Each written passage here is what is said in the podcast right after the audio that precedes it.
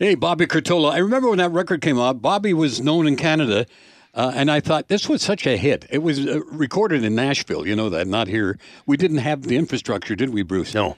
And so uh, I said, give me that, uh, give me a copy of that. And I sent one to you.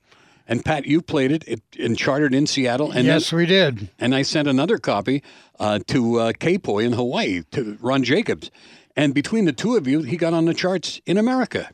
And you know, Red, that was pre CRTC, pre when you had to pay thir- play 35% Canadian content. It's when talent really shone through. No, no government help, and he made it. And that, and and Bobby Curtola, I'm going to tell you right now, and I voted for. I'm I'm on the panel, and I'll tell tell you right now, I voted for him.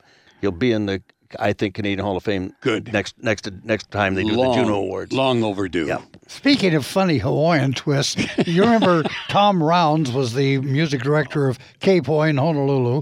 I'm over there on vacation. I think it's 64, and uh, and uh, over at the station visiting him. We're sitting in his office, opening packages of new records that had just come in, and we put on this thing from MGM, and we listened to it. I said.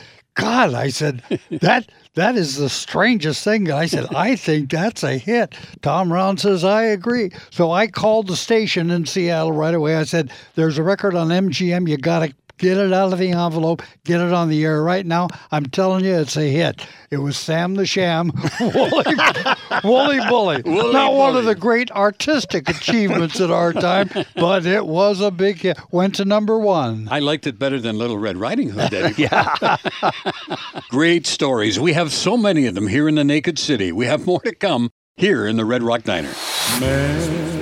Memories are made of this. We'll always have the memories. Thanks for listening to CISL 650. This is the Red Rock Diner. My guests on this final show, Bruce Allen and Pat O'Day.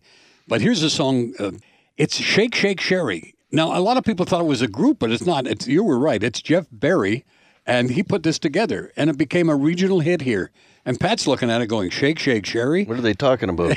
and, it's, and, I, and I asked you just a second ago before we were up there. I said, "Shake, shake, Sherry Red. Who were the Redwoods?"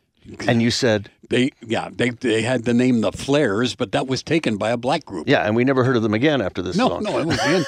that was the end of Jeff Berry's experiment. But anyway, I always like this because again, I watched the kids dance to it, and so did you, Pat. You watch kids dance to songs, and you put, put them on the air, and they become hits. This is a great example. And Bruce always loved this, and so did I. Here are the Redwoods or the Flares with Shake Shake Sherry.